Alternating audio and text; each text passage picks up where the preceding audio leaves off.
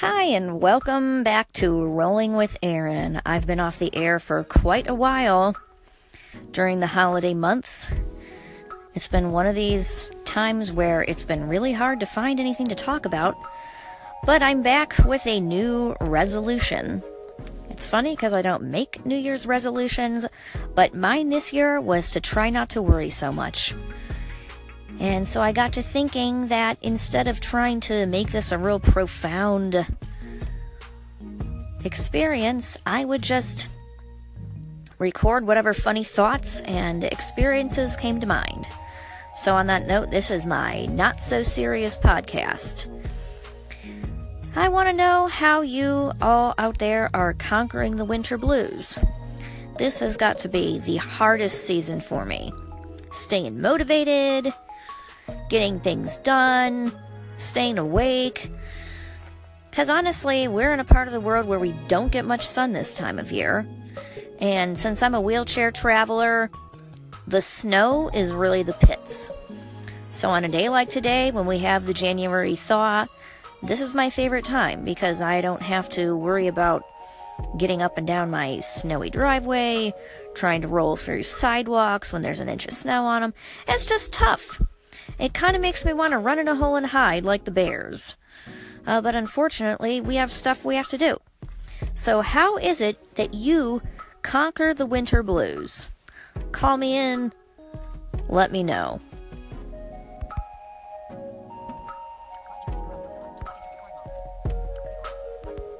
So, I was in a quandary about these questions round about November when things started to get really dark and cold I'd wake up and I'd see all the tasks that I had to do, and I'd get kind of overwhelmed. And so I'd end up just being at a standstill. Even though I had a lot going on, I had writing that I was doing. I have a couple blogs that I write on, Facebook page. I cook. And I'd end up just being too tired to want to do any of it. I found nothing to talk about. I found a lot of reasons to just stop which for the holidays, that's great. But after the new year, I was like, you know what? I have to get going because I have February and March to get through too. So I found out that one thing that helped is that I would wake up and try to wake up with enough sleep. You know, because, you know, I try to wake up early even though I'm not a morning person. And sometimes, yeah, that helps. But sometimes if I didn't have enough sleep, I would be shot the rest of the day. So I had to try and find that balance, but not, you know, waste too much time. Another thing that I did was that I would make a list with one or two or maybe three tasks top. And I would try to focus on just making sure to get those done.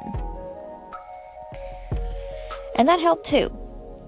So, for example, if I wanted to write an article in my cooking blog, or if I wanted to add content to my Facebook page, and for example, make the shopping list that I need to for the week, I would maybe make the list, write it down, because sometimes that really also helps. And if I just focused on those things, surprise, surprise, it got done and it wasn't nearly the amount of work that I thought it would be. We get ourselves primed into this psychological mood where we think even the littlest things are so hard to do. And actually, they're not.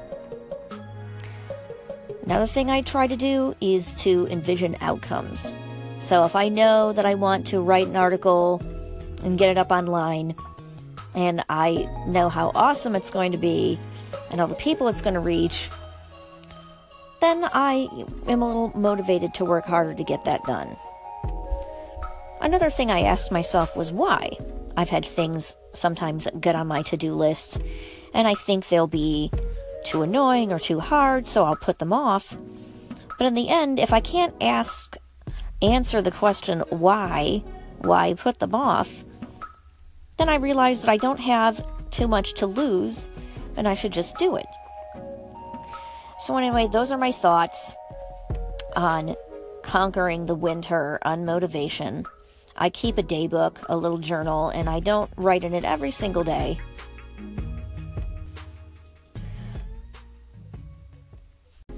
I have a journal that I keep, And even though I don't write in it every day, I do try to do it at least uh, once or twice a week. And what that gives me a chance to do is to really put into perspective how things are going, what I need to do. Because I figured out when I write something down, it's a lot harder to ignore or avoid doing it. Once it's written down, it's it's kind of set in front of me, in front of my face, and you know, it's a lot easier to just have something in your head and say, "Oh, well, I'll do it tomorrow. Oh, well, I'll do it later." And later turned in turns into a couple weeks and a month.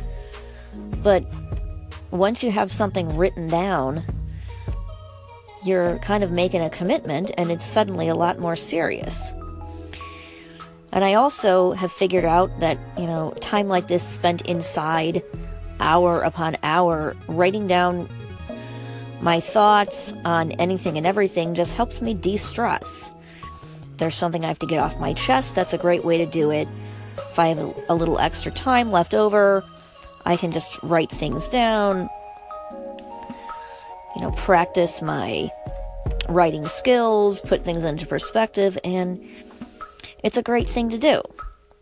Uh, it's a funny thing that I'm talking about this because in the winter, I noticed last year I wrote in my daybook a lot. And I had pages and pages and pages. And once the weather got nice, I started doing more activities. I was outside more.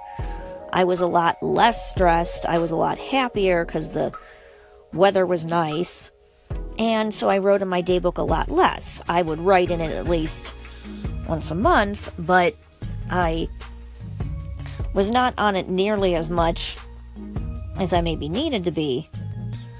But it was just kind of a reflection of my stress level, what I was thinking of, what I was doing, where I was at. So it's interesting that I was, you know, marking that down and noticing that.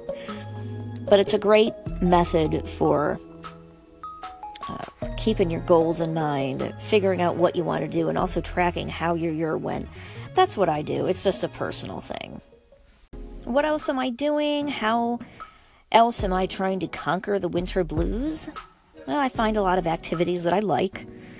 Besides cooking, I like to do a lot of crafting. If you've listened to any of my earlier segments, I talk a little bit a little bit about that. My knitting, which I got some new uh, looms and things for Christmas, so I've been practicing that. I've been practicing learning how to do double knit fabrics. So, in the time left over that I've got, I uh, work on that. And my sister and I also like to do crafting together. We'll get together maybe Sundays after my church is done, and we will do quilling together, or we'll just sit and talk about different projects. And so it's been fun to practice doing that. I've also been reading a lot this year. I've always read different books. Um, even though I do read Braille, because I read so many different kinds of books, I tend to listen to them on audio and audio format. But a lot of books have caught my mind this year, especially some of the ones that they've made into television. Like, for example, I just read The Handmaid's Tale in December, and I'd been staying away from that book for years just because I knew how dark and bleak it was. But after watching parts of the Hulu series, I was like, man, I gotta read the book. And I read it and forgot how good Margaret Atwood is as a writer. And so I really enjoyed that book. Another book that I have been kind of dipping into is called A Gentleman in Moscow. It's been out for a couple years. Wasn't sure if I'd like it or not, but I ended up really enjoying the writing so far. And it's kind of interesting. It's about this Russian count who gets punished during the revolution, but his punishment is that he has to live inside the hotel where he's been residing and he can't go outside. And so, even though he's in a very nice facility, it's still prison because he can't go outside. And so he has to find that balance between having an enjoyable life and the fact that he's pretty much in a very glorified prison. And it's a bit slow going at times, but the writing is wonderful. I would recommend the book. It's a very great book. And that's how I've been conquering my winter blues. I think that's all I've got for today. Enjoy the day without any snow, folks. Uh, keep up the motivation, keep up the the good spirits. And I will be back with more Rolling with Aaron.